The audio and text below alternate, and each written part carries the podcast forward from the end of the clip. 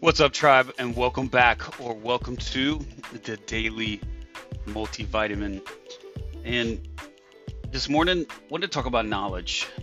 I had a recent experience where there was a clear advantage between the one who had and the one who had not. And really, I, I was able to kind of put two things together, connect the dots, if you will, in that knowledge is just the great equalizer at times.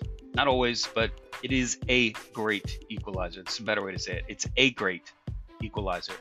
It's available to more people than ever before in exchange for one thing effort.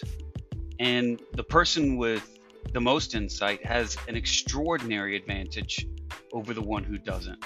So here's the question I have for you this morning What don't you know? Which tools could help you do your work better? What strategies have been proven to work in your particular situation?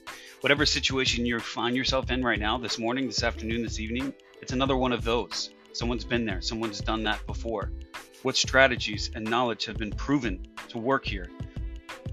Where's the line between the immutable laws governing this field and the variables that humans always create? What's been tried that hasn't worked?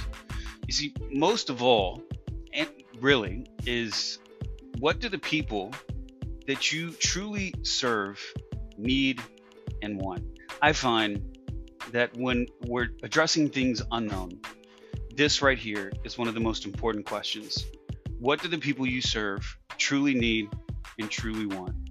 It's something that I'm consistently thinking about with you, with my clients, with my family, with my friends what do the people you serve truly need and want? That's all I got for you this morning. Adios.